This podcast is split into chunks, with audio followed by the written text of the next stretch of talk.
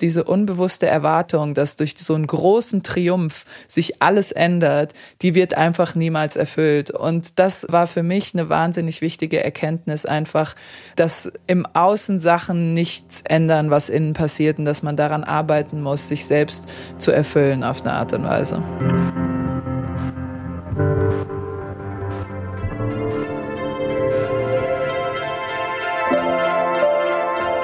Was wir wollten der Podcast über die Kunst loszulassen. Erfüllung ist ein unzuverlässiges Ding. Entgegen aller Versprechen unserer Zeit ahnen wir, dass wir sie nicht finden, indem wir nur dem richtigen Plan folgen, sämtliche Ziele erreichen und alles bekommen, was wir uns wünschen. Aber was jetzt? Was, wenn wir loslassen müssen? Loslassen von der Vorstellung, nur dann glücklich sein zu können, wenn das Leben uns genau das gibt, was wir immer wollten. Mein Name ist Friedemann Karik und ihr hört, was wir wollten, der Podcast über die Kunst loszulassen. Inspiriert von dem gleichnamigen neuen Netflix-Film Was wir wollten. Darin erzählt wird die Geschichte von Alice und Niklas, ein junges Paar, das sich nach jahrelangen Versuchen damit auseinandersetzen muss, dass ihr Wunsch nach einem Kind nicht in Erfüllung geht. Im Urlaub am Meer ist es die Familie nebenan, die für alles zu stehen scheint, was die beiden nicht haben können. Eine Konfrontation, die das Paar dazu bringt, sich ihren Gefühlen und der Frage zu stellen, wie es gelingen soll, von einer lange erträumten Erfüllung loszulassen. Genau dieser Frage bin ich auch mit meinen Gästen auf den Grund gegangen. Mit ihnen habe ich über ihre ganz persönlichen Erfahrungen des Loslassens gesprochen. Wo hat der Plan des Lebens nicht mit dem eigenen Plan für das Leben zusammengepasst? Wie haben sie gekämpft, erkannt, akzeptiert und danach weitergemacht? Wann hat so ein Abschied wehgetan und wann fühlte er sich befreiend an? Gemeinsam versuchen wir herauszufinden, was genau die Kunst des Loslassens ist. Zu sehen gibt es, was wir wollten, ab jetzt auf Netflix. Und zu hören gibt es alle Podcast-Episoden ab jetzt überall, wo es Podcasts gibt.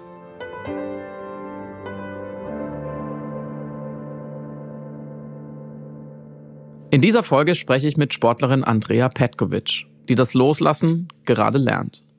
Voraussichtlich nächstes Jahr wird sie ihre Tenniskarriere beenden. Sie hat mir erzählt, weshalb sie so lange an dem Profisport festhält, obwohl er für ihren Körper Schmerzen und für ihr Leben Verzicht bedeutet. Wie sie sich mit dem Schläger in eine vermeintliche Elite vorarbeitete und warum aller Erfolg doch kein Ersatz für inneres Glück ist. Eigentlich hat Andrea schon etwas gefunden, das die Lücke füllen kann, die der Sport hinterlässt. Sie startet gerade eine Karriere als Autorin. Ich möchte von ihr wissen, ob Tennis und das Schreiben gleichermaßen einsam wie erfüllend sind und wie die Literatur sie beim ultimativen Loslassen eines lange gelebten Traums unterstützt. Herzlich willkommen, liebe Andrea. Hallo. Wie geht's dir? Ist alles in Ordnung bei dir heute? Bei mir ist alles in Ordnung. Ich freue mich, hier dabei sein zu dürfen. Meine Gäste frage ich am Anfang immer an eine Frage. Und zwar, was hast du zuletzt verloren? Gibt es etwas, was dir abhanden gekommen ist? Was Kleines oder was Großes? Who ist, was habe ich zuletzt verloren? Das ist eine sehr gute Frage. Oh, ich sag dir, was ich verloren habe und das hat mich total genervt. Von Jack Kerouac, der Roman On the Road und Nein. Ja, und den habe ich irgendwo in nicht irgendwo, sondern ich habe ihn im Zug vergessen. Und ich meine, so ein Buch kann man ja immer nachbestellen, aber ich war an einer mhm. bestimmten Stelle.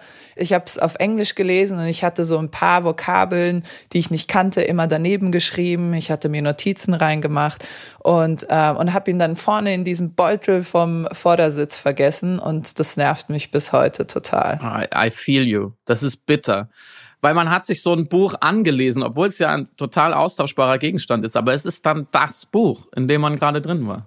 Ich hoffe, es findet vielleicht irgendwie den Weg wieder zu dir zurück. Ich hoffe es sehr. Deine Eltern stammen aus dem ehemaligen Jugoslawien und Tennis war schon bevor du selber Tennis gespielt hast ein ganz wichtiger Faktor sozusagen in deinem Leben oder für dein Leben, weil dein Vater war Tennislehrer in Deutschland und konnte euch deswegen schon Ende der 80er Jahre nach Deutschland nachholen, bevor in, im damaligen Jugoslawien der Krieg ausgebrochen ist. Wie früh war dir persönlich denn klar, dass du selber Tennis spielen willst oder sogar vielleicht daraus einen Beruf machen möchtest? Ich habe schon immer Tennis gespielt, seit ich denken kann, also seit ich ungefähr fünf, sechs, sieben Jahre alt war und diesen Schläger halten kann. Heutzutage ist es ja viel schöner, weil jetzt mhm. gibt's ja so Kinderschläger und weichere Bälle, so dass man echt schon in kleinem Kindesalter anfangen kann. Das war bei mir damals noch nicht so. Und ich würde sagen, das erste Mal, als ich dachte, das will ich machen, da war ich so zwölf und es war tatsächlich als ich meine erste Niederlage erfuhr, weil bis dahin dachte ich immer, ah ja, Tennis, das ist halt Gewinnen. Ich war hier in meiner Region immer die Beste. das war immer sehr schön. Und dann äh, ging ich auf Landesebene. Also ich war dann im Hessenkader zu Gast und verlor dort gegen ein Mädel, das genauso alt war wie ich. Und das war für mich der totale Schock. Und dann war so der Antrieb und die Motivation in mir geweckt und ich wollte es allen zeigen. Und in meinem Kopf ist es jetzt so eine Fantasiephase wie Rocky, als er dann sich auf ja. den Kampf gegen Ivan Drago vorbereitet, wo ich so durch den Schnee renne und Hühner jage. Mit Musik im Hintergrund. Und so. irgendwie, es läuft immer Eye of the Tiger mit so beatlastiger Musik und irgendwie schneit es immer. Es war natürlich überhaupt nicht so, es war ganz anders. Aber ich habe irgendwie einfach gemerkt, dass ich in den Trainings mit einer anderen Motivation ranging ans Tennis. Ich habe auf einmal richtig konzentriert an Sachen gearbeitet, wusste, was ich besser machen will, wollte dann noch mehr spielen, als ich es bevor schon getan hatte. Und all das kam dann zusammen und irgendwann war ich da so drinne und konnte nicht mehr raus. Sozusagen der Kickstart für deine Karriere war, dass dir klar geworden ist, du bist nicht die Beste und dass du quasi von diesem Idealbild der besten Spielerin der Welt erstmal loslassen musstest. Ich meine, da war ich auch noch sehr jung, als ich so, sage ich mal, acht, neun, zehn, elf war und die Turniere hier auf Bezirksebene immer gewann. Für mich gab es gar keine andere Welt. Das war für mich die einzige Realität auf eine Art und Weise. Ich kannte es ja nicht anders. Das heißt, für mich war die Realität, ich spiele halt Tennis und dann gewinne ich das Match und dann kriege ich einen Pokal am Ende. Und als ich dann das erste Mal verloren hatte, war, glaube ich, diese Reaktion darauf, noch härter zu trainieren, war dann die erwünschte in dem Sinne, dass wenn man Tennisprofi werden will oder generell Sportler vielleicht, weiß ich gar nicht. Ich weiß nicht, wie es im Mannschaftssport ist, aber auf jeden Fall im Individualsport wie Tennis, da musst du genau aus diesen Rückschlägen und Niederlagen musst du eine Art Motivation oder Lerneffekt herausziehen, sonst drehst du irgendwann durch im Laufe deiner Karriere. Wir sprechen nachher noch drüber, wie hart es dann auch war, sozusagen in den Profizirkus zu kommen. Für dich, ähm, als du ein kleines Mädchen warst, das schreibst du in deinem Buch, waren die ersten Wörter, die du auf Deutsch so bewusst in deinem Kopf hattest, unter anderem Aufenthaltserlaubnis und Arbeitsgenehmigung. Was hat es mit dir damals gemacht, dass sozusagen die erste Erfahrung von diesem neuen Land auch beinhaltete, naja, es könnte auch begrenzt sein und vielleicht müssen wir wieder zurück? Ich selbst als Mädchen habe das immer nur als Kauderwelsch empfunden. Ne? Es war dann so serbische, serbische, serbische mhm. Wörter, mhm. Arbeitsgenehmigung. das hört man auch heute manchmal noch, wenn man so vor so Ämtern rumhängt, wenn dann Migranten kommen und dann hörst du sie auf ihrer Sprache sprechen und dann kommt aber so Aufenthaltserlaubnis raus.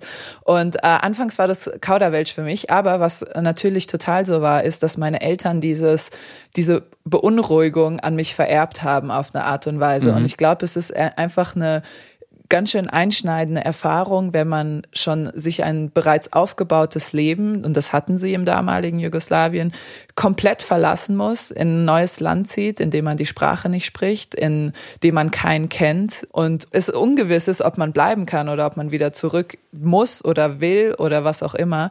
Und das haben meine Eltern immer an mich vererbt und ich hatte immer das Gefühl, ich darf nie stehen bleiben. Ich muss immer weitermachen. Ich kann mich nicht ausruhen auf meinen Lorbeeren. Ich muss was Neues versuchen. Ich muss andere Kapitel aufmachen. Am besten alles gleichzeitig. Nie aufhören zu arbeiten.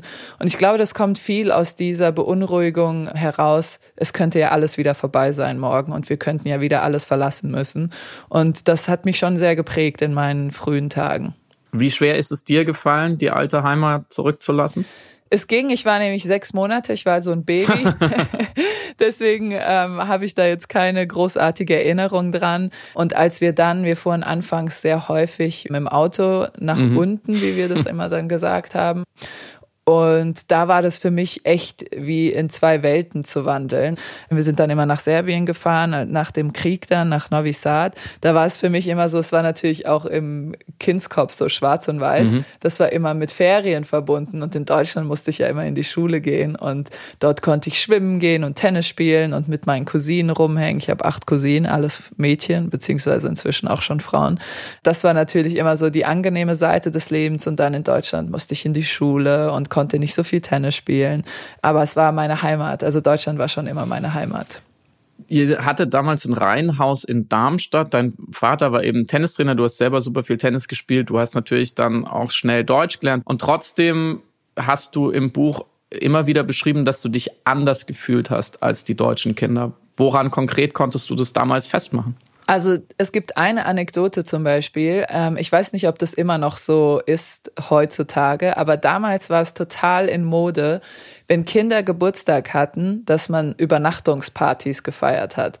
Alle haben ihre Isomatten und Schlafsäcke mitgebracht und dann hat man äh, nachmittags Topfschlagen gespielt und abends hat man dann in den Sommermonaten draußen im Garten übernachtet und in den Wintermonaten unten im Partykeller. Und es war immer total aufregend. Und sowas hätte ich niemals gedurft. Also ich habe nicht mal meine Eltern gefragt. So abwegig war das, dass ich das jemals gedurft hätte.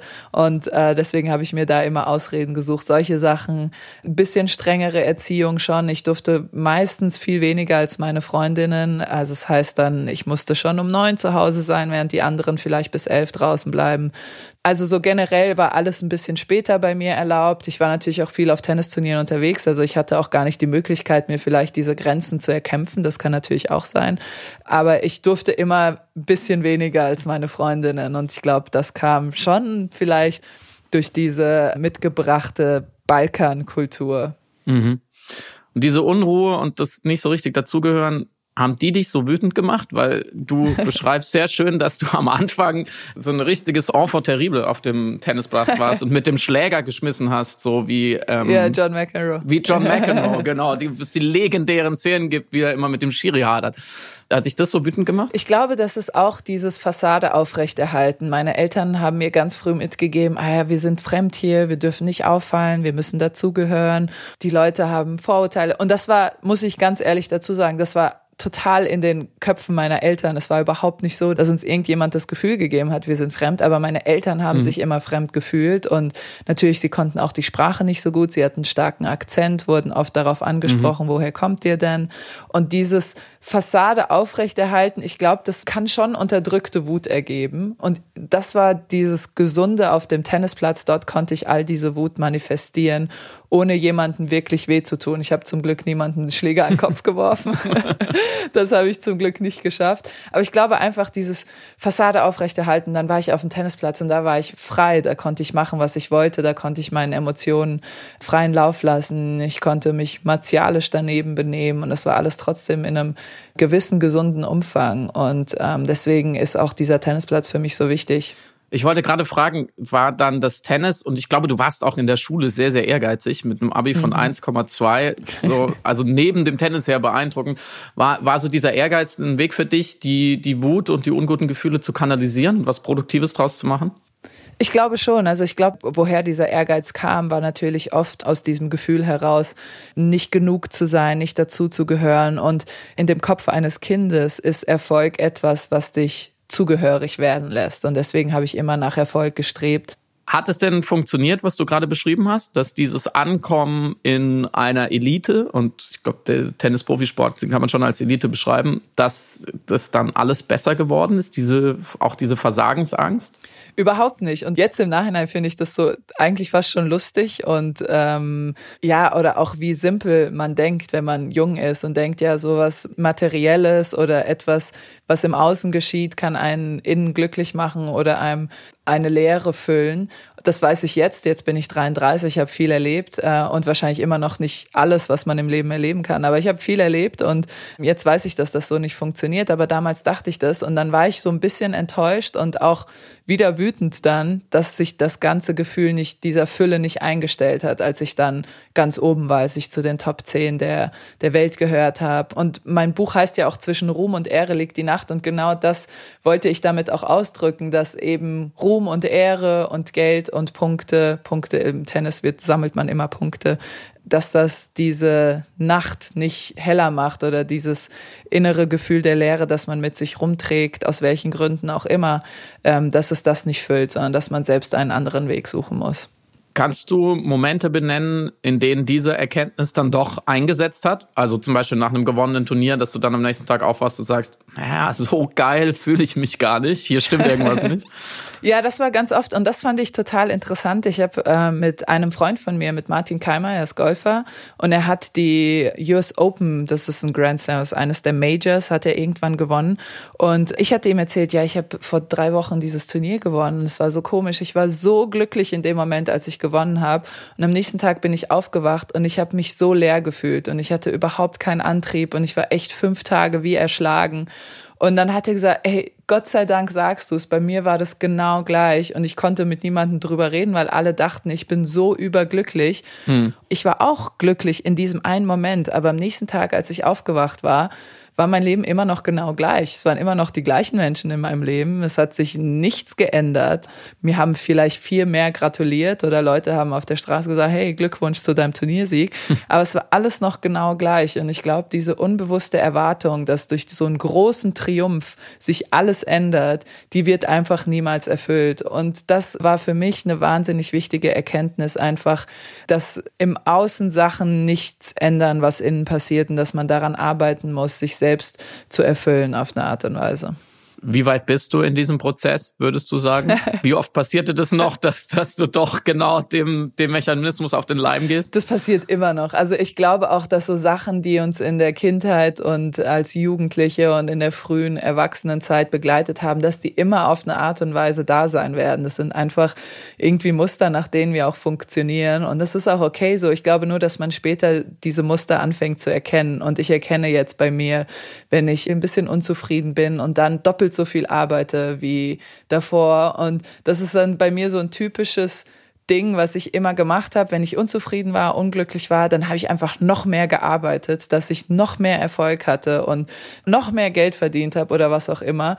Und es hat aber am Ende nichts geändert. Und jetzt erkenne ich das wenigstens ein bisschen früher und kann mich dann um mich kümmern ähm, und mache dann einfach Sachen, die mir Spaß machen, die mich erfüllen. Das ist dann oft eher ruhige Sachen, lesen, schreiben, wandern und fertig. Und auch Tennis spielen leider, muss ich sagen. Aber entspannter. Aber dann entspannter, genau, ohne vielleicht diesen Erfolgsdruck, sondern einfach nur dieses Tennis ist wie eine Meditation, wenn man es richtig betreibt und auf dem Platz steht und sich nur auf den Ball konzentriert und auf seine Bewegung, dann kann das wirklich wie eine Meditation wirken. Hattest du da Leute, die dir dabei geholfen haben, diese Muster zu erkennen? Oder bist du von alleine drauf gekommen? Oder schlaue Bücher? Alles drei, aber ich hatte tausende von Leuten, mit denen ich zusammengearbeitet habe. Und ich glaube, ich habe von jedem so ein bisschen was mitgenommen. Also ich habe Sportpsychologen gehabt und Mentaltrainer und Life-Coaches und mhm. spirituell mhm. und nicht spirituell und rein Psychologe. Also ich habe wirklich alles gemacht. Das Einzige, was ich heute immer noch mache, ist wirklich zur Therapie gehen. Und das ist für mhm. mich mehr einfach so ein ständiges mit mir selbst auseinandersetzen. Ich mache das einmal in zwei Wochen wo ich einfach mich versuche zu reflektieren, wo wurde ich getriggert, auf welche Sachen habe ich reagiert, die ich mir wünschen würde, anders zu reagieren und so weiter und so fort. Ich habe von jedem schon ein bisschen was immer mitgenommen und auch verinnerlicht, aber was echt schade ist, am Ende kommt es auf dich selbst an. Letzte Woche war ich, als es noch erlaubt war, war ich bei einer Lesung und dann kam so ein 15-, 16-jähriges Mädchen zu mir und meinte so, ja, ich spiele auch Tennis und äh, mein Problem ist, wenn ich verliere, dann äh, kann ich das einfach nicht loslassen. Ich trage das dann noch drei Wochen mit mir rum und dann verliere ich in den nächsten drei Wochen nochmal fünf Matches, einfach weil ich die erste Niederlage nicht vergessen kann. Hast du mal einen Tipp für mich, wie ich das machen kann? Und dann wollte ich echt so was Aufbauendes sagen und dann musste ich einfach nur sagen, du musst das einfach noch drei Jahre genauso weitermachen, weil irgendwann, wenn dann die Niederlagen und die Siege sich in der Zahl so gesteigert haben, dann wird es irgendwann ein bisschen egaler und du lernst damit umzugehen. Aber es ist reine Erfahrungssache und da kann keiner kommen, der älter ist und mehr Erfahrung hat wie ich und dir sagen, hey, das ist ein Tipp, wenn du drei Liter Cola trinkst nach einer Niederlage, dann ist es vorbei. Leider nein. Und auch trinkt bitte nicht drei, drei Liter, Liter Cola, Cola. schon gar nicht. ich weiß nicht, warum das als erstes Beispiel in mein Hirn kam. Liebe Kinder zu Hause, bitte nicht nachmachen.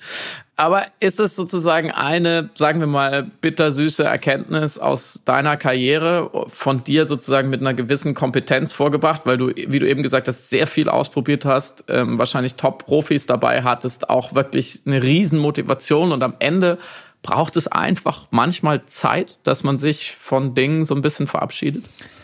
Ich glaube, das ist wahrscheinlich am Ende das Geheimnis des Lebens. Ähm, ich weiß nicht, ich bin noch nicht am Ende meines Lebens, um das bestätigen zu können. Wir können ja vielleicht in so 40 Jahren nochmal sprechen. Und Unbedingt. und dann sage ich dir, was meine wahre Erkenntnis ist. Aber jetzt der Zwischenbericht mit 33, ich glaube schon, dass Zeit viel ausmacht. Und auch zum Beispiel ganz oft, wenn ich vor Entscheidungen stand und wollte unbedingt eine Entscheidung treffen. Und ich bin jemand, der dann so was machen muss. Ne? Ich kann da nicht einfach das mal liegen lassen.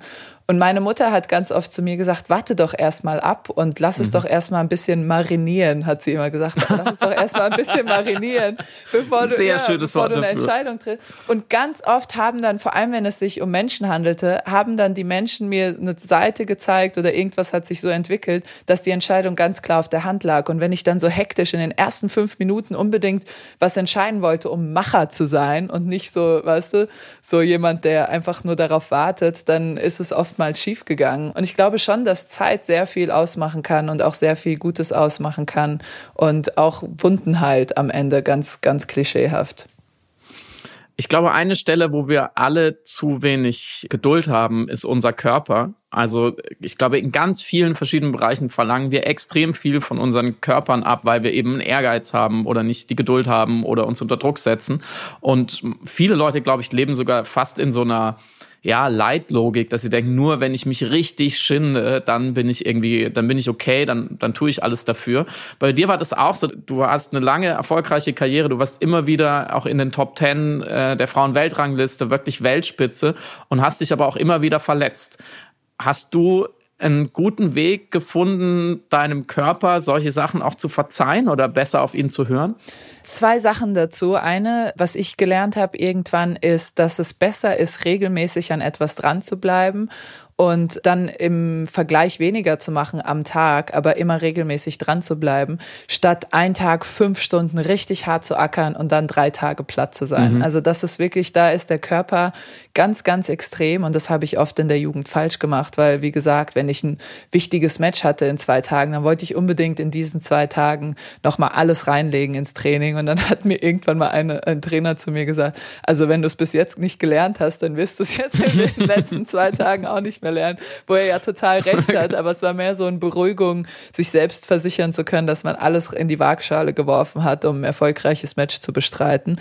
Und das habe ich dann später auch durch die ganzen Verletzungen gemerkt, dass es viel wichtiger und viel gesünder ist, täglich etwas zu machen. Und es muss nicht immer Schinden sein. Es kann auch mal ein Yoga-Session sein oder einfach nur eine Stretching-Session oder einfach auch nur spazieren gehen, statt irgendwie eine Woche richtig zu ackern und dann vier Wochen gar nichts zu machen. Also diese Regelmäßigkeit, das ist das eine. Und das andere, ich glaube, dass auch wenn wir jung sind, wir oft wahnsinnig viel Energie haben, noch nicht genau wissen, wohin trägt uns das Leben und wir das alles so oft an unserem Körper auslassen. Also bei mir auf jeden mhm. Fall. Und ähm, mir hat mal jemand gesagt, der äh, gar nichts mit Tennis zu tun hatte. Es war ein Künstler und er hat zu mir gesagt, warum willst du eigentlich immer deinen Körper für alles bestrafen? Ich glaube nicht, dass er 100% recht hatte, aber das hat mich zum Nachdenken gebracht, weil es war schon so immer, wenn ich irgendwie mich nicht wohlgefühlt habe oder dachte, oh, hätte ich die Pizza essen müssen, dann bin ich am nächsten Tag zwei Stunden durch den Wald gesprintet wie eine Verrückte, anstatt einfach, wie ich eben gesagt habe, regelmäßig einen gesunden Lebensstil zu pflegen und sich dann nicht jedes Mal einen Kopf zu machen, wenn man mal was getan oder gegessen hat, was vielleicht nicht super gesund ist. Und das war auch etwas, was ich wirklich lernen musste, dieses, dass Regelmäßigkeit viel mehr bringt als eine Woche jeden Tag fünf Stunden Sport und dann aber wieder vier Wochen gar nichts. Wie lange willst du noch Tennis spielen? Bis es nicht mehr geht? Bis du keinen Bock mehr hast? Oder bis so ein Moment kommt, wo du gut loslassen kannst? Ach, das ist schwierig. Alles zusammen. Also ich würde am liebsten noch ewig spielen. Das einzige Problem, es macht einem automatisch ein bisschen weniger Spaß, wenn man nicht so, nicht so viel gewinnt, wie man anfangs daran gewöhnt war. Das ist, glaube ich, ganz natürlich. Ich wollte ja dieses Jahr eigentlich schon aufhören. Jetzt habe ich mir noch mal ein Jahr gegeben, weil Corona uns einen Strich durch die Rechnung gemacht hat und ich nur ein einziges Turnier dieses Jahr spielen konnte ich lasse es jetzt ein bisschen auf mich zukommen und guck mal, wie sich das Ganze entwickelt, ob wir Turniere haben, wie viele Turniere wir haben und sehe dann, wie, wie mein Gefühl ist. Aber es ist wirklich schwierig gerade. Gibt's was, was du aufholen willst? Wenn du nicht mehr professionell Tennis spielst? Weil du hast dich, das muss man dazu sagen, wirklich in diesen Profizirkus reingearbeitet. Du hattest keine großen Gelder oder Gönner. Du musstest dir teilweise wirklich das Geld selber verdienen und erspielen, mit dem du dann wieder auf Turniere gefahren bist. Also du bist schon wirklich länger dabei, als man dich jetzt sozusagen in der Öffentlichkeit kennt, an dem Traum zu arbeiten und ihn zu verfolgen. Und du hast sehr viel dafür auch geopfert, deine halbe Jugend sozusagen. Gibt es Dinge, wo du sagst, okay, aber da freue ich mich drauf, weil dann kann ich endlich die Pizza essen und die drei Liter Cola ja. trinken?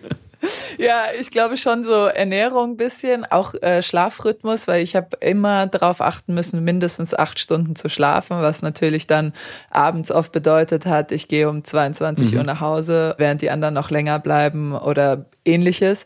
Mhm. Aber weißt du, was lustig ist? Ich habe immer gedacht, als ich noch so Anfang 20, Mitte 20 war, habe ich immer gesagt, oh, wenn ich aufhöre mit Tennis, dann mache ich so richtig Party, dann gehe ich so richtig raus und mache nur, gehe zu einem Club, von einem Club zum nächsten und es wird richtig geil. Und jetzt ist das Problem, ich bin ja auch schon über diese Phase hindurch. Weißt du, ich bin jetzt 33, wo es eigentlich nicht mehr, jetzt bin ich eher so, auch mal so abends in der Bar sitzen und einen Rotwein trinken. So richtig spießig bin ich geworden. ähm, deswegen über diese Partyphase bin ich hinweggekommen. Aber ich glaube, weißt du, worauf ich mich freue? Ich hatte nie, und das ist wirklich etwas, was ich sauschade finde, ich hatte nie einen Sommer, weil da immer Turniere in England und in Amerika waren. Und beides England und Amerika sind jetzt nicht so für ihre Sommer bekannt. und darauf freue ich mich schon immer. Also irgendwann, wenn ich dann Zeit habe, möchte ich mir in Südfrankreich oder in der Toskana ein Häuschen mieten und meine Freunde einladen und mal so einen richtig schönen Sommerurlaub machen. Das hatte ich noch nie.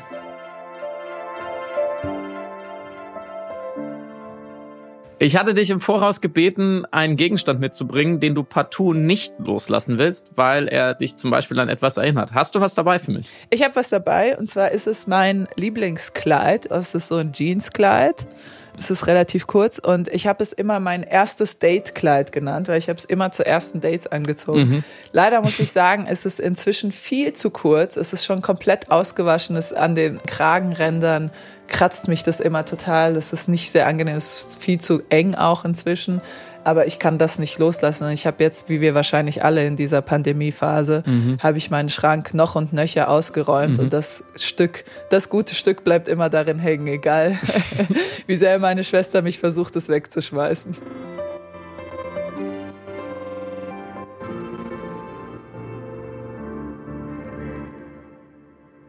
Es gibt die Story, die ich ehrlich gesagt nicht so ganz glaube. Mal gucken, ob du mich überzeugen kannst, dass du vor deinem ersten großen Match äh, Angst hattest und dann von Dostoevsky Schuld und Sühne gelesen hast und mit dem Lesen verflog diese Angst.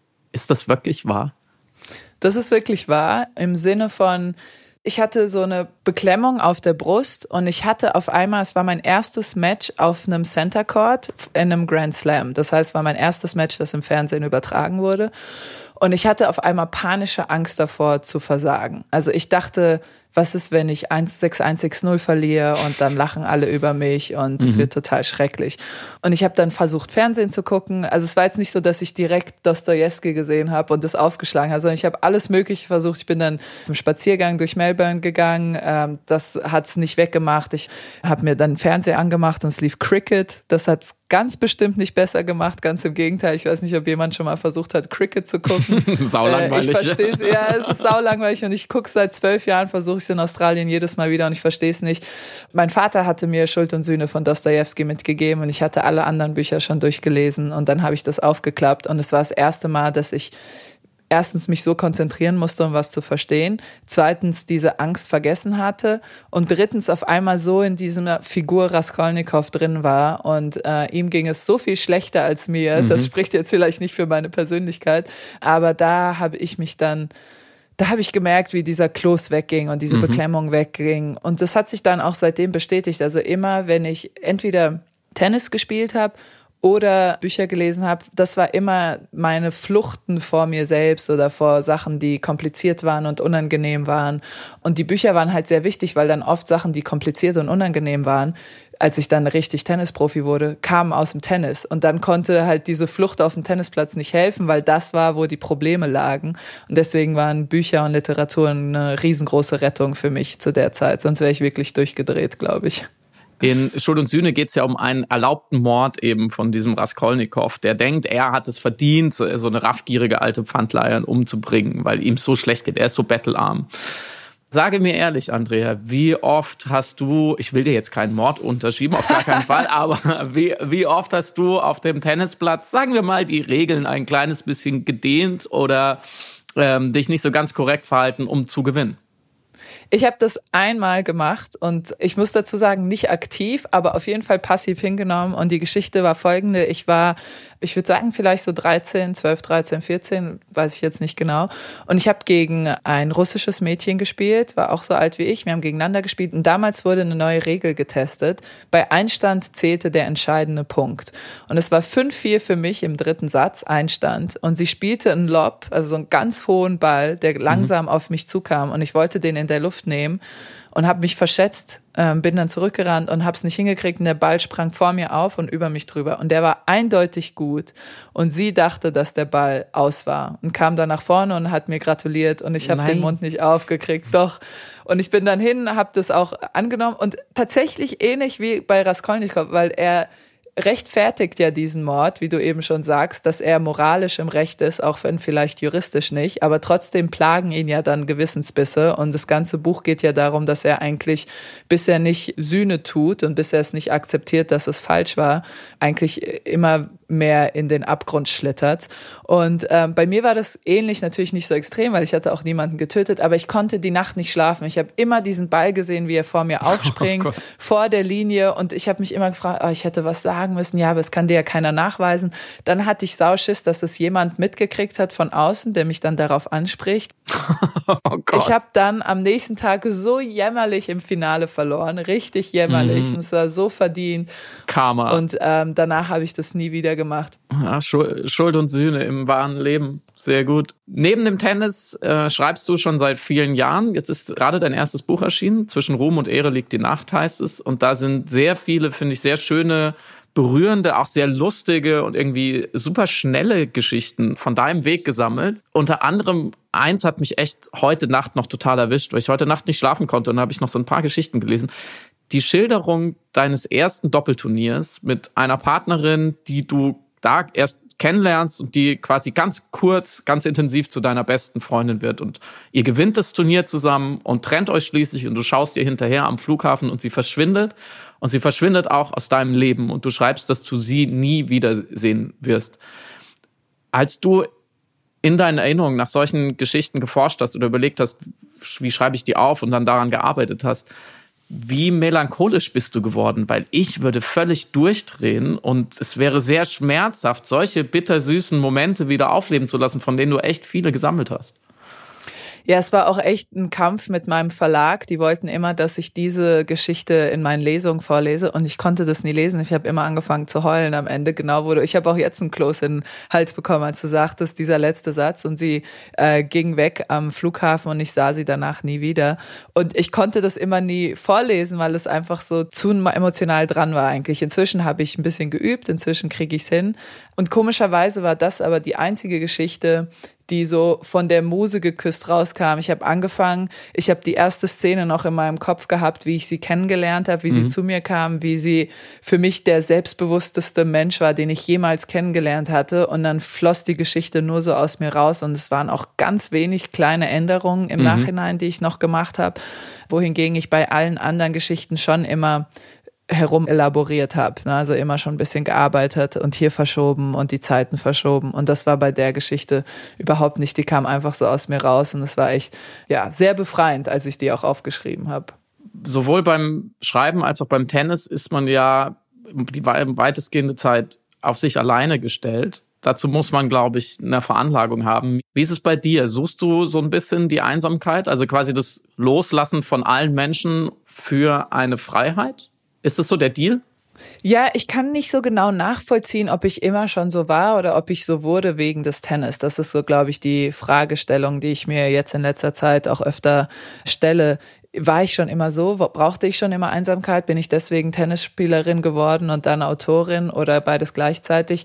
Oder habe ich es gelernt, mit Einsamkeit umzugehen und sie auch auf eine gewisse Art und Weise wertzuschätzen? Und deswegen bin ich dann Autorin im Nachgang geworden. Aber es ist ganz lustig, die ähm, eine Geschichte, als ich das erste Mal wirklich mich hinsetzte mit dem Buchprojekt im Kopf und nur um zu schreiben, habe ich mich so ganz klischeehaft in so eine Hütte eingemietet im Wald, wo ich dann so mit Whisky und Tränen irgendwie meine Geschichte aufschreiben wollte. Und ich weiß noch genau, am allerersten Tag, als ich mich hinsetzte und meinen Computer aufklappte mit meinen Notizen, alle daneben und guckte auf diesen Computer und dachte mir nur, ey Andrea, jetzt machst du genau die gleiche Scheiße wieder. Nur, dass du im einen rennst du durch die Gegend, hier sitzt du halt und ähm, rennst mit deinem Gehirn durch die Gegend. Mhm. Aber es war, in dem Moment hat sich's angefühlt wie genau das Gleiche. Diese Einsamkeit, dann dieses volle Selbstverantwortlichkeit. Keiner kann dir kommen, um zu helfen. Natürlich kannst du nach Tipps fragen, aber am Ende liegt es voll in deiner Hand. Und auch dann dieses, absolute Möglichkeit des Scheiterns, weil wenn du scheiterst, bist auch nur du schuld, sonst kein anderer. Und das hast du halt im Tennis wie im Schreiben. Du kannst niemanden anderen beschuldigen. Im Fußball kannst du wenigstens sagen, ja gut, wäre mein Torwart nicht gegen Pfosten gerannt, dann hätten wir nicht das Gegentor bekommen.